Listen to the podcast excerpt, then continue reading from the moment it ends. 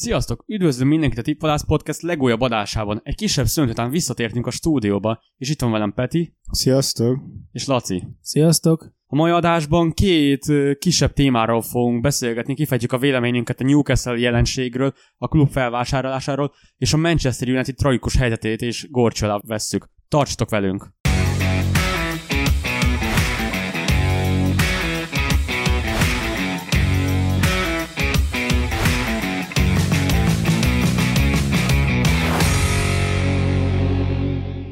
Srácok, mint tudjátok, pár hete hivatalosan vált, hogy a Szaudarábi állam befektetési alapja, röviden PIF, 80%-os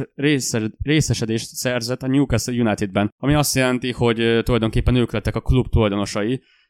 Éppen emiatt hétfőn rendkívül ülést tartottak a Premier League csapatok vezetői, melyen abba egyeztek meg, hogy megtiltják az olyan szponzori szerződések létrejöttét, amelyekben a támogatóknak kapcsolata van a klub tulajdonosokkal. Ezzel azt próbálják elérni, hogy a PIF tulajdonosi köréhez kapcsolódó támogatók ne tudjanak még több,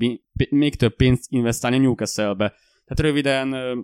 hogyha megpróbálom elmagyarázni, amit az előbb idéztem, hogy azért tartott a külést, hogy a, ne történjen meg olyan, mint ami a mint amit a francia bajnokságban Paris Saint-Germain esetében, hogy a, a tulajdonos ne tudjon annyi pénzt benyomni az angol csapatba, emiatt tehát, hogy emiatt top csapattá alakítani, kívánsága szerint alakítani a csapatot. Ti mit gondoltak erről? Mit gondoltatok erről, amikor erről értesültetek? Szóval igazából,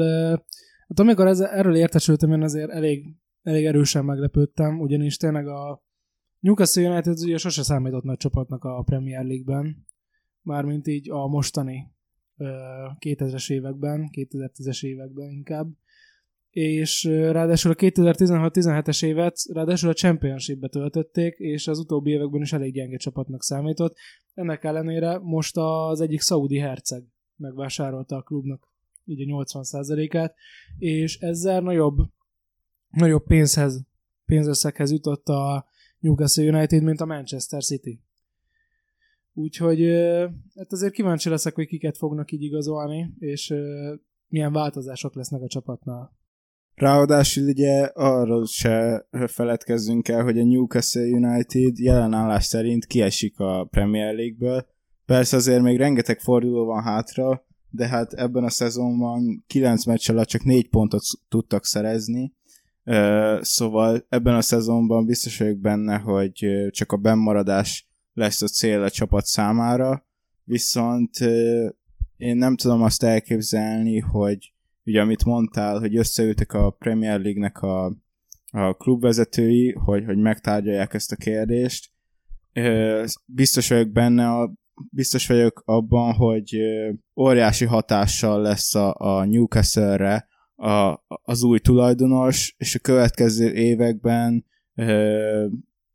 nem mondom, hogy bajnok esélyes, de egy sokkal jobb minőségű csapatot fogunk látni a pályán. Hát persze, ebben egyetértek, hogy az új tulajdonos pénzéből jó sok játékos lehetne megvásárolni, tehát már számtalan grafikonba ti is belefutatotok, számtalan mémbe, Instagramon akár, vagy Twitteren, amikor kirakták, hogy akár az új tulajdonos akár 2000-szer meg tudna venni Haalandot, 5000-szer a messi stb. stb. Viszont arra lennék kíváncsi, hogy ti mit gondoltok erről az egész jelenségről, ugye, mint hogy említettem, a Paris Saint-Germain és a Manchester City esetében is nagyon úgymond hasonló hasonló volt a kép, ugye egy szaudarábiai tulajdonos lett a kluboknak, és korábban egy nem mondom, hogy rossz csapat, de egy ilyen gyengébb, kisebb nevekkel rendelkező csapat volt, viszont a Manchester City esetében is elkezdődött a felvásárlás, és most az idei nyári szezon is, nyá, na, az idei nyári szezon is a PSG-ről szólt, hogy felvásárolták Hakimit, Messi-t is megszerezték, Ramos, Donnarumma, Wijnaldum, Nuno Mensch, tehát hogy uh, konkrétan egy, egy uh, gigászi csapatot összeraktak. Hát, hogy ti mit gondoltak erről, hogy ez mennyire igazságos, mennyire fair a kisebb csapatokkal szembe? Ugye, ahogy már sokszor beszéltük, a foci a világon a legnagyobb sport, és az egyik legnagyobb uh, biznisz, legnagyobb üzlet, uh, óriási pénzek mozognak ebben a sportákban, és hát egyre többet látjuk azt, hogy, uh, hogy nagyon nagy vagyonnal rendelkező emberek uh, akár magánszemélyek, de ugye azért az esetek többségében ez, ez nem így van, most is egy befektetési alapról van szó, ö, megvásárolják a klubokat, és azt gondolom ez nem tesz jót így a focinak összességében, viszont egyértelműen látni lehet azt, hogy azok a klubok, akiknek egy óriási vagyonnal rendelkező tulajdonosa nincsen, azok egyre jobban kezdenek lemaradni. És itt a Barcelonát tudom hozni példának, ahol ugye nincs egy kimondott tulajdonos, hanem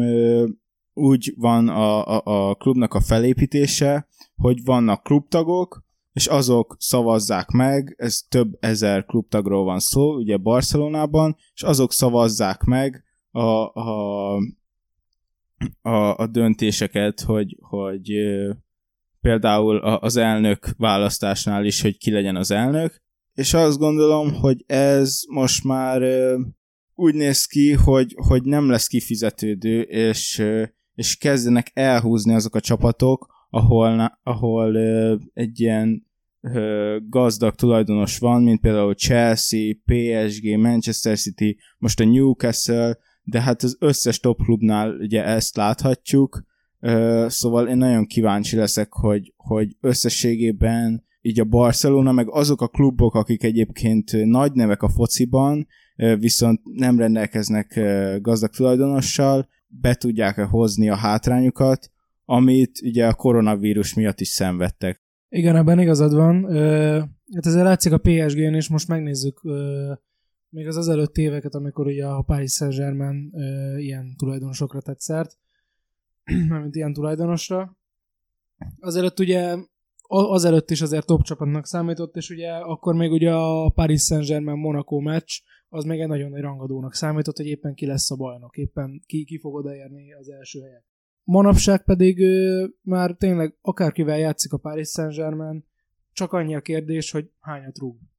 És igazából szerintem ez azért eléggé, hát nem egy fel dolog a, a fociban. Azért tavaly mégis a Lille nyerte a bajnokságot. Igen, azért a tavalyi év az, az mondjuk azért egy elég erős kivétel volt, és elég erős meglepetés is volt szerintem az szurkolóknak, és hát azért elég nehezen fogja a PSG szurkolótábor ezt a botlást elfelejteni azért, amit egy ilyen kerettel összehoztak, de de tényleg mostanában ezzel a kerettel nem is lehet kérdés például, hogy ki nyeri a bajnokságot, és ugye így a, a többi csapat, akik eddig ilyen középcsapatnak számítottak, még nagyobb a szakadék közöttük. A Barcelona meg, hogy említetted, hát őket viszont tudjuk, hogy mekkora bajban vannak nekik, szerintem nekik lesz a legnehezebb ez a felzárkózás idén. Hát meglátjuk, hogy mit hoz a jövő. Hát jó, de nagyon szerencsére a mai napig is vannak olyan csapatok, akik borsot tudnak törni a PSG óra alá, mint például a tegnapi napon láthattuk, amikor x a Marseille ellen, a BL-ben sem úgy kezdtek, ahogy mindenki elvárta tőlük. És am- amiről nem beszéltetek, hogy mivel egyre több pénz folyik be a fociban, egyre magasabbak a fizetések, egyre többet, egyre többet igényelnek, kérnek a játékosok, az ügynökök, emiatt is került olyan, emiatt is sodorolt olyan pozícióba Barcelona, hogy jelenleg tart, és hát lesznek olyan csapatok, akik meg tudják adni ezeknek a játékosoknak a fizetésüket, viszont lesznek olyan csapatok, akik kénytelenek lesznek nemet mondani, búcsút inteni a szeretett játékosuknak, és van erre egy nagyon érdekes megoldás, én most ennek utána olvastam az interneten, sajnos nem vagyok képben az amerikai sportágakkal, viszont az amerikai sportok nagy részében alkalmazzák a fizetési sapkát, ami idézem, amelyben a bajnokság meghatároz egy mesterséges határt, amit a csapatok játékosainak összfizetése nem mehet túl. Ezt a csapatok és a bajnokság előző idénybeli összbevétel alapján határozzák meg. Tehát, hogy az amerikai sportok nagy részében ezt már évek óta alkalmazzák, annak érdekében, hogy az esélyegyenlőséget növeljék, és a költségek kordában tartását. Tehát, hogy ne legyen olyanra példa, hogy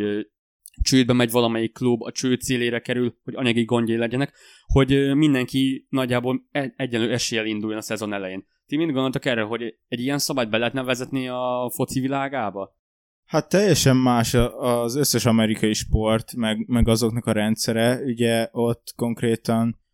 hogyha ugye beszéltél az esélyegyenlőségről, ott nem lehet kiesni, tehát hogy, hogy megtörténhet az, hogy öt évig egy csapat utolsó, és utána összeszedik magukat, következő évben már meg is nyerik az adott bajnokságot. Ezzel a részével én egyáltalán nem értek egyet, de amit mondtál, hogy ugye a fizetési sapka, én ezt nagyon hiányolom, hogy a FIFA meg az UEFA igazából nem nagyon szabályozzák a, a, azokat a nagy pénzeket, amik mozognak a fociban, és, és én tényleg ezt nagyon hiányolom, ezt, ezt biztos vagyok benne, hogy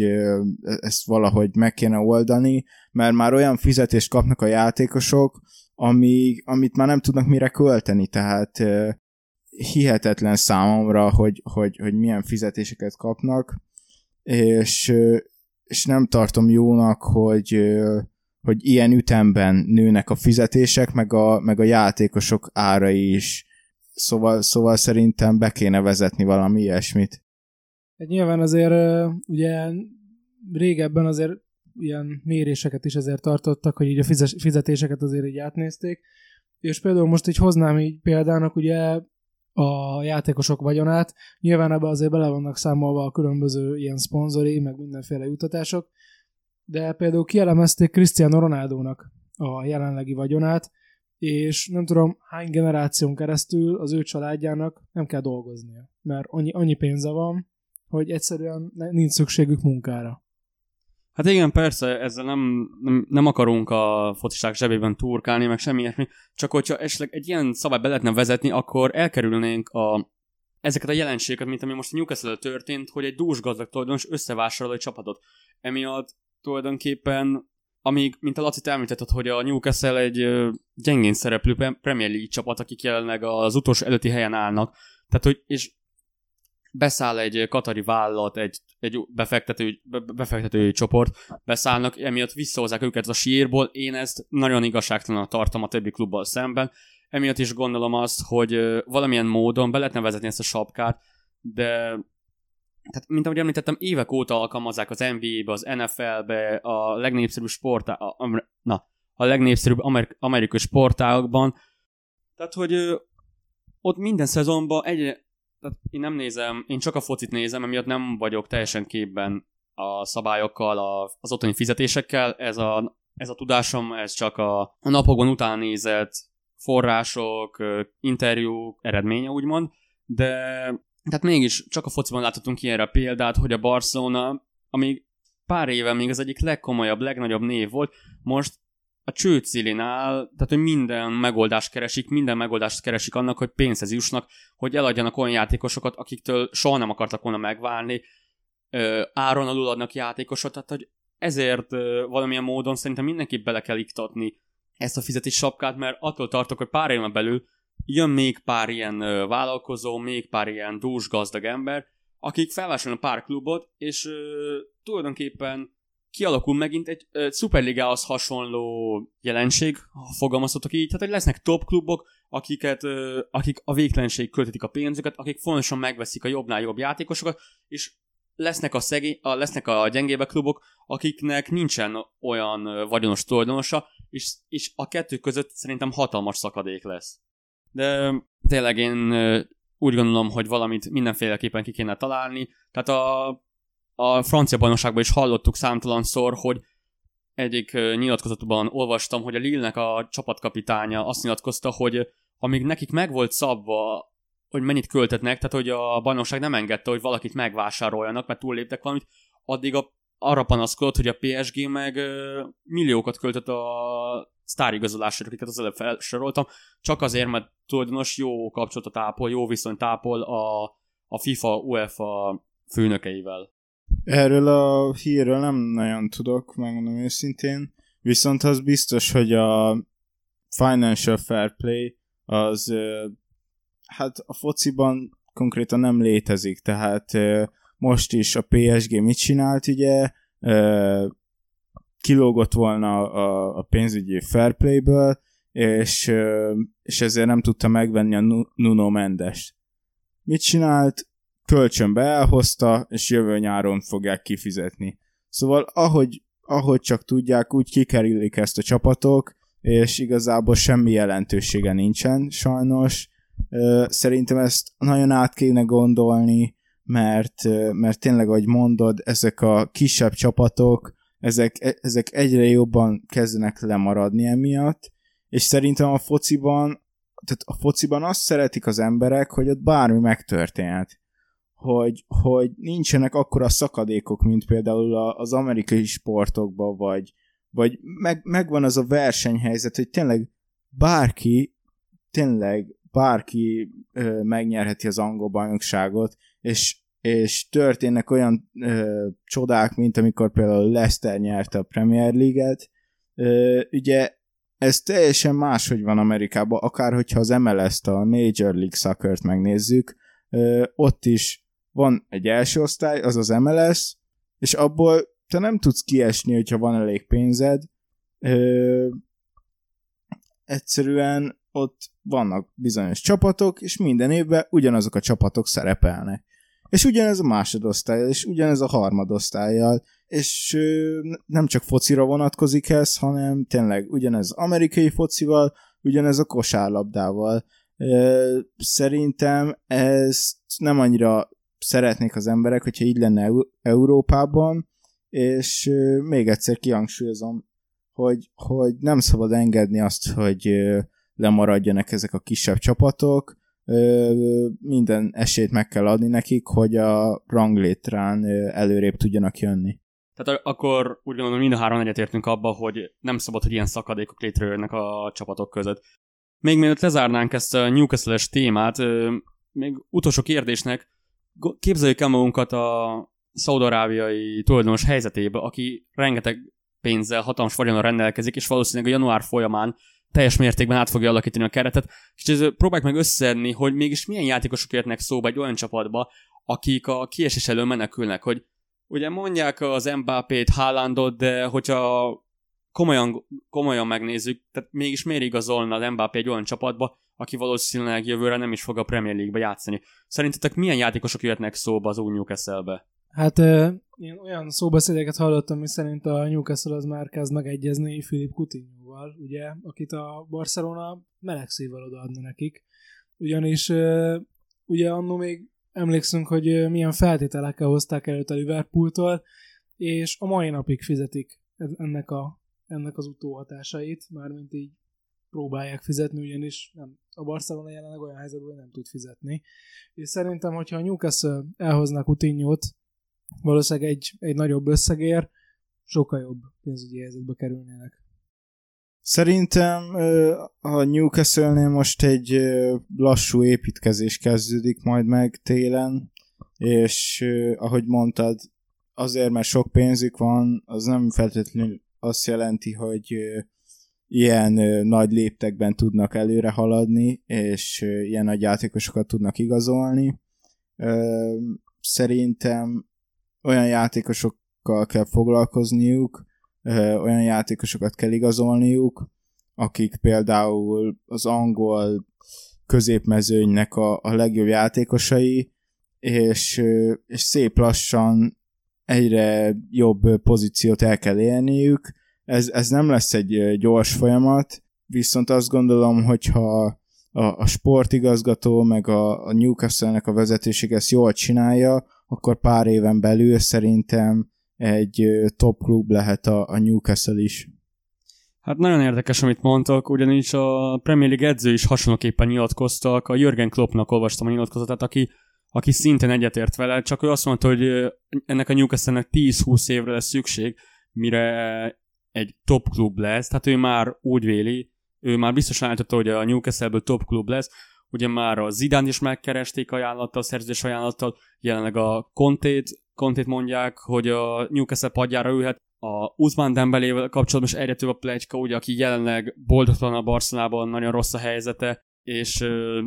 ingyen elhozná őt a Newcastle, tehát hogy rengeteg a plegyka, mindenesetre nagyon kíváncsi vagyok, hogy ki, ki fog aláírni a Newcastle csapathoz, ki fogja megtenni az első lépéseket, ki lesz az, a,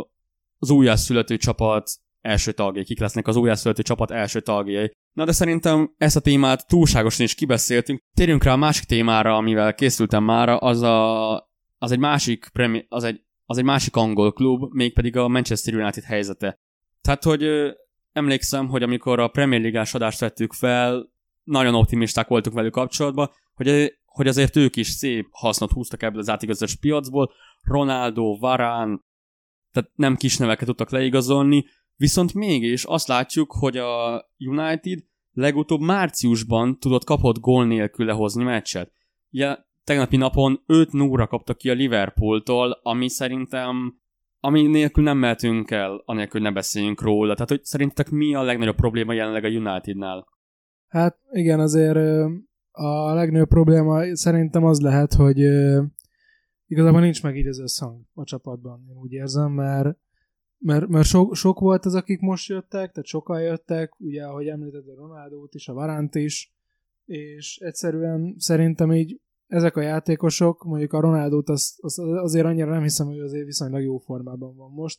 de például hátul szerintem a Unitedban nincsenek meg annyira fejben, vagy nincs akkor összhang, ugyanis megnézzük a United legutóbbi meccseit, hát azért elég szép számmal kapták a gólokat, ha csak a legutóbbi öt meccsöket nézzük, hát 11 gólt kaptak. Szóval szerintem ez egy ekkora klub helyében, egy ekkora klubtól szerintem ez rengeteg.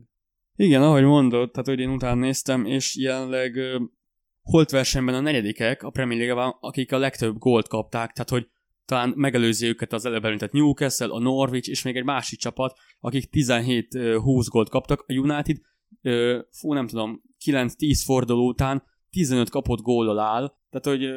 köszönő viszonyban sincs avval, amennyit a Chelsea, Manchester City, Liverpool kaptak, akik hasonló teljesítményt kell, hogy nyújtsanak. Tehát, hogy rengeteg gólt szerez a United, ennek ellenére mégis sokat kaptak. A legutóbbi bajnokok ligán mérkőzésen láthatók, hogy Atalanta már az első fél időben 2-0 vezetett, de nagyon nagy meglepetésre a United felállt és fordított, de azt mégse várhatjuk el tőlük, hogy minden meccsen felálljanak és fordítsanak. Ugye tavaly volt egy nagyon, érde- tavaly volt egy nagyon érdekes kutatás, hogy a Manchester United a meccsi nagy részében legelőször kapott gólt, és utána fordítani tudott, de szerintem ez egy nagyon veszélyes stílus, tehát hogy ez nem tartható fent hosszú távon. Igen, rengetegszer fordult velük elő az előző szezonban is, és egyébként most is, hogy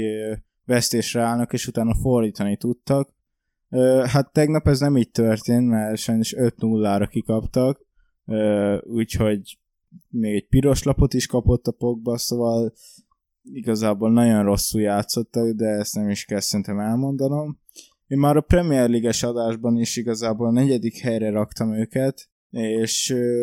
én még mindig úgy vagyok vele, ahogy, ahogy nyáron vélekedtem, hogy Solskjaer szerintem nem United szintű edző. Szóval ő ezt a csapatot szerintem nem tudja nem tudja ezzel a csapattal elérni azokat az eredményeket, ami elvárható lenne egy ilyen kerettel. Ugye most már a világ egyik legjobb játékosa, ugyan 36 éves, de ott van a keretben Cristiano Ronaldo, és, és még vele se ö, tud jó eredményeket elérni. Ugye egy Unitednál azt várnánk el, hogy, hogy az egyik bajnok esélyes csapat legyen, és, és úgy beszéljünk róluk, hogy tényleg mindig hozzák a meccseiket, és ö, szoros meccseket játszanak a, a, a közeli riválisokkal. Ehhez képest ö, ugye tegnapi napon egy történelmi vereséget szenvedtek a, a Liverpool ellen, a, az ősi riválisok ellen. Szóval én tényleg tartom magam a véleményemhez. A Unitednak ebben a szezonban csak akkor lehet esélye akár top háromban végezni, hogyha, hogyha lecserélik a szolsárt. És egyébként erre kevés esélyt látok, mert a Unitednál nagyon nehezen cserélik a, le a vezetőedzőket, és most is úgy látom, hogy még ezek után is megbíznak benne, amire számomra és rengeteg más United szurkoló számára egyszerűen egyszerűen hihetetlen és értetetlen. Tényleg ne, nem értem, hogy tudnak hozzáállni ehhez a kérdéshez így. Igen, én is azt olvasom, hogy ennek, ezek az akók után a Manchester United vezetőség még mindig bízik a, a norvég mesterben. Ugye a Leicester ellen is kikaptak legutóbb 4-2-re, szerintem, szerintem rajtad kívül is az emberek nagy része úgy gondolja, hogy az edzővel van a gond, viszont amiről nem feltétlenül beszélnek, amit Laci te minimálisan felhozod az előbb, az a Ronaldo, tehát hogy nyilván 36, már 36 éves a Ronaldo, de de szerintem rengetegen tőle várták a megváltást, tehát hogy úgy gondolták, hogy ő, ő lesz az a játékos, aki ismét elhozhatja a, a, tro, na, elhozhatja a kupát a Manchester United számára. Viszont, de, mint ahogy a tegnapi meccsen is láthatunk, tehát hogy nem tud minden helyzetben a legjobb vezető lenni. Ugye az ő, az ő viselkedése nagyon jellemző, hogy a vereségek után ő úgymond hisztizik, balhézik, eldobja a csapat karszalagot, és szerintem ez nem egy olyan viselkedés, ami megen- megengedhető ilyen top csapatnál, tehát ez nem példaértékű, nem ezt kell, hogy lássák a fiatalok, a, a többi játékos, aki nyilván legendáként tekent rá, főleg a fiatalok, akik szerintem igyekszik utánozni az edzéstervét, a, az étkezését, a regenerációját, tehát hogy Ronaldónak egy példaképnek kell lenni ebben a klubban. Nem szabad megfelelkezni mindarról, ami, amit tett a klubért, és amit tett a magával a sportággal, tehát hogy mind a három egyetértünk abban, hogy ő a világ egyik, vala, na, a világ valaha élt egyik legjobb játékosa, de hogy ez a viselkedés egyáltalán nem megengedhető a pályán, ezt ö, több ö, szakértő is ö, szóba hozta napokban, hogy Ronaldo nem támad vissza, megsértődik a meccsek alatt, tehát nem úgy, nem úgy alakulnak a dolgok, ahogy ők azt szeretnék. Lehet, hogy túl nagyok az elvárásaink a Ronaldoval szembe. Én ezzel egyáltalán nem értek egyet, mert azt gondolom Ronaldo rengeteg területen példát nyújt a, fiataloknak és a csapattársai számára, akár étkezés, edzés, de szerintem főleg a, a motiváció terén. Az, hogy a pályán hogy viselkedik, szerintem csak azt látod rajta, hogy egyszerűen nagyon durván akar. És, és ahogy, ahogy ez a remény is elveszik a győzelemre, hogy, hogy már tényleg ötöt kaptak, vagy, vagy négyet egy fél idő alatt, akkor, akkor már nyilván kiakad, és akkor, akkor egyszerűen ez látszik rajta a pályán, hogy, hogy teljesen frusztrált, és, és egyszerűen észreveszi, hogy ezen már sokat nem lehet változtatni ennek a meccsnek a kimenetelén, viszont azt kell, hogy mondjam, hogy azért 6 meccsen 3 gól, és a mutatott játékra egyáltalán nem lehet panasz. Szóval egy 36 éves játékostól, akárki is az, szerintem ez nem egy rossz teljesítmény. Én nem értem, hogy, hogy bárkinek miért is van bármilyenféle kritikája felé, szerintem na- nagyon nem nála kell keresni a, a problémákat, én tényleg már szezon elejétől is azt mondom, hogy itt, itt az edző személye van a gond, akinek minden rendelkezésére áll, hogy egy jó csapatot tegyen össze, és, és egy olyan csapatot tegyen össze, amely sikereket tud elérni, és akár a, a régi United-ot tudja előidézni, viszont ez már rengeteg ideje nem történik meg. És hogyha megnézik, Szolsár egy olyan helyzetbe vette át ugye a csapatot, ahol nagyon-nagyon rossz helyzetben volt a, a, a United, és, és ott, ott nagyon jól is tudott velük teljesíteni. Viszont, hogyha összehasonlítjuk a keretnek a minőségét, akkor és most, akkor óriási különbség van. És szerintem ez egy külön, hát hogy is mondjam, külön művészet az, hogy egy olyan öltözőt, ami tele van ö, óriási sztárokkal, ö, rendben tartsál, vagy egy olyan csapatot, ahol vannak ö, elég jó képességű játékosok, és ö, azok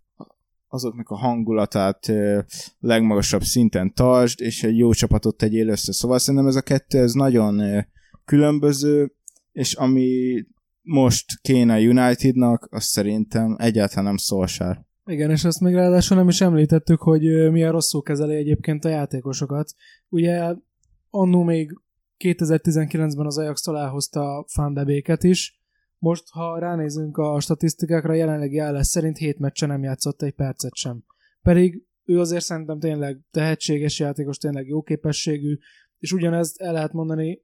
ugye tavaly mindannyian tudjuk, hogy mekkora szezont futott Jaden Sancho. Idén jelenleg 7 meccse van, a 9 lejátszottból, és ezeken is egy-kettő meccs kivételével szinte csak perceket kapott, és, és abszolút formán kívül játszik. Úgyhogy hát igen, azért elég, elég rosszul bánik szerintem a játékosokkal, nincs meg a tekintélye az öltözőben, és, és ez, ez, ez tényleg azért rossz hatással van erre a csapatra.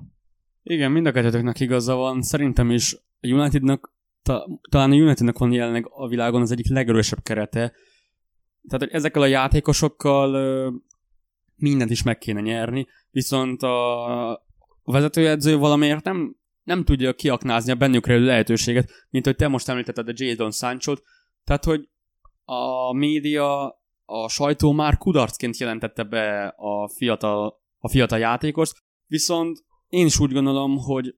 nem, nem igazolt rosszakat a United, tehát hogy ö, tényleg elhozta a Real Madrid védelméből a francia származású Varánt, az előbb említett Jadon Sancho és Ronaldo, és úgy gondolom, hogy tehát már előtte is a Unitednek egy olyan kerete volt, aki az ebben is megmutatta, akik az ebben is megmutatták, hogy a legjobb, legjobb a sporták legjobbjai közé tartoznak, mint például Luke Shaw, Harry Maguire, akik ott voltak abban a, az angol keretben, akik elhozták az ezüstérmet az, ang- az angol válogatottnak, viszont valahogy ez a vezetőedző mégsem tudja kihasználni a, a megismétlem magamat, a bennük rejlő képességeket, tehát hogy ilyen védelemmel én el tudom képzelni, hogy tudnak gólt kapni, tehát hogy ennyi gólt kapni. Jó, természetesen nem lehet elvenni a Liverpool érdemét, akik idén bomba formában vannak, mindenkit, mindenkit meg, megvernek, mindenkit legyőznek, és szintén említésre méltó a Mohamed Salah teljesítménye, aki 29 évesen jelenleg vezeti a Premier Ligát, de hogy a Manchester United mégis egy olyan csapat, akinek vállalni, akinek bele kell állni az ilyenekbe, és egy sokkal szorosabb mérkőzést játszani. Hogyha például a Norwich vagy a Brighton kapott volna ennyit, akkor nem lepődtem volna meg, nem, nem zavarta volna ennyire az embereket, na de hogyha a Manchester United Na, hogyha Manchester United szalad, bele ekkora pofonba, ez már egyáltalán nem engedett, me, megengedett szerintem ilyen szinten. Igen, viszont ne feledkezzünk el arról, hogy a Liverpool újra bomba formában játszik, Van Dijk ugye visszatért ebben a szezonban, és rá se lehet ismerni a Liverpoolra. Az előző szezonban szörnyű teljesítmény nyújtottak, de, de ebben az idényben hihetetlen, amit, amit nyújt a csapat, és Salah úgy néz ki, hogy élete egyik legjobb szezonját fogja futni. Ti, ti hogy látjátok az idén a, a Liverpoolt? Én a Liverpoolt látom ugye a Chelsea és a Manchester City mellett a bajnok esélyesnek, ugyanis tényleg idén Klopp nagyon jól összerakta szerintem a csapatot, összhangban játszanak, emellett rengeteg gólt is rúgnak, a Premier League-ben még veretlenek idén, és ö, tényleg él, élmény nézni a játékukat. Igen, de szerintem a Klopp ezt a csapatot nem idén rakta össze, mint láthatjuk, ez a keret már két-három éve nagyjából változatlan, tehát hogy Liverpool az a csapat, aki azt hiszem egy belső védőt igazoltak a Lipcséből, az is azért, mert a Van Dijk, Van Dijknak bizonytalan volt a sérülése, bizonytalan volt a Van Dijk játéka a sérülése miatt, de hogy ezt a keretet már évek óta követhetjük, és a Jürgen Klopp teljesen más edző, mint a Norvég, Manchester, aki a Manchester United kispadján ül, tehát a Jürgen Klopp nagyon jól ismeri a csapatát, és kihozza a legjobbat a játékosaiból, mint például jelenleg a Salah, de még ö, rengeteg mások is, akikről, akikre kicsit kevesebb figyelem jut, mint például Nabi Keita, Firmino, tehát hogy ezek is olyan játékosok, akikről sajnos nem beszél annyit a média, de igen, mind a kettőtökkel egyetértek, hogy a Liverpool egy nagyon, nagyon jó játékot játszik az idei szezonban, de nem csak a Premier League-ban, bajnokok ligájában is, ugye az Atletikót, az AC Milánt is megverik, tehát hogy nagyon, meg, nagyon úgy tűnik, hogy megállíthatatlanok lesznek. Kíváncsi vagyok, hogy meddig fognak jutni a BL-ben, és nagyon kíváncsi vagyok, hogy a három-négy top csapat közül hol fognak végezni. Igen, és nagyon érdekes, amit mondtál, hogy a keret igazából alig változott az, az utóbbi években. Nyilván volt pár erősítés, mert az elkerülhetetlen egy csapatnál, hogy kicsit változzon így a csapatnak a vérkeringése, de hát azért az utóbbi években tényleg, hogyha megnézzük a United elleni kezdőcsapatot, ugye Zsota, Keita és Konate, ez a három játékos, aki, aki kicsit újabb volt, ugye az utóbbi években érkezett, és, és úgy néz ki, hogy igazából mindegyiket jól be tudta építeni a rendszerébe Jürgen Klopp, és, és érdekes az a stratégia, amit csinál Liverpool, hogy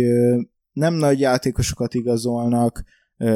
nagyon sok pénzért, mint ugye a riválisaik, hanem Jürgen Kloppnak van egy, van egy rendszere, van egy taktikája, amit már évek óta játszik, ugye ez a Gegenpress, egy, egy hamis kilencessel, ugye középen Firmino személyében, és, és előre van tolva a két szélső, ezért is tudnak olyan eredményesek lenni, és ebbe a, ebbe a rendszerbe építi be, be folyamatosan az új játékosokat, és, és nincs az, hogy a, a régi játékosok, mint például Mané, Firmino, Salah, de akár na- nagyon sok nevet még felsorolhatnék, nincs az, hogy kényelembe érzik magukat, a posztjukon folyamatos rivalizálás megy, és ez azt gondolom, hogy őket is nagyobb teljesítményre kényszeríti, és összességében én ezért gondolom azt, hogy ilyen jó teljesítmény nyújt a Liverpool. Ugye konkrétan arról beszélünk, hogy hogyha ezt a szezon nézzük, tétmeccsek terén a Liverpool még nem kapott ki. Ez egy hihetetlen mutató. Egy, egy meccsen tudtak kikapni, egy barátságos meccsen, hát nem is csodálkozok, hogy ki, ki ellen, a, a Dárdai Pál vezette Herta ellen. szóval nagyon jó formában a Liverpool, és egyébként szerintem még a BR-re is esélyesek. Hát igen, csak sajnos a Dárdai Pálfél Herta azóta a tabella alján helyezkedik, a Jörgen Klopp pedig hát győzelemre nem, a csapatát. Nem teljesítenek rosszul, tegnap is megverték a Mönchengladbachot. Igen, kezdenek feltámadni, Már de... tizedik helyen van. Kezdenek feltámadni, de nagyon csúnyára sikerült számukra a szezonkezdés. Mindenesetre igen, tehát amit a Jörgen Klopp művel, nem lehet elvenni tőle, hogy a világon az egyik legjobb edző. Biztos vagy benne, hogy jelenleg benne van a top három legjobb edzőben. Hát már a Dortmundban is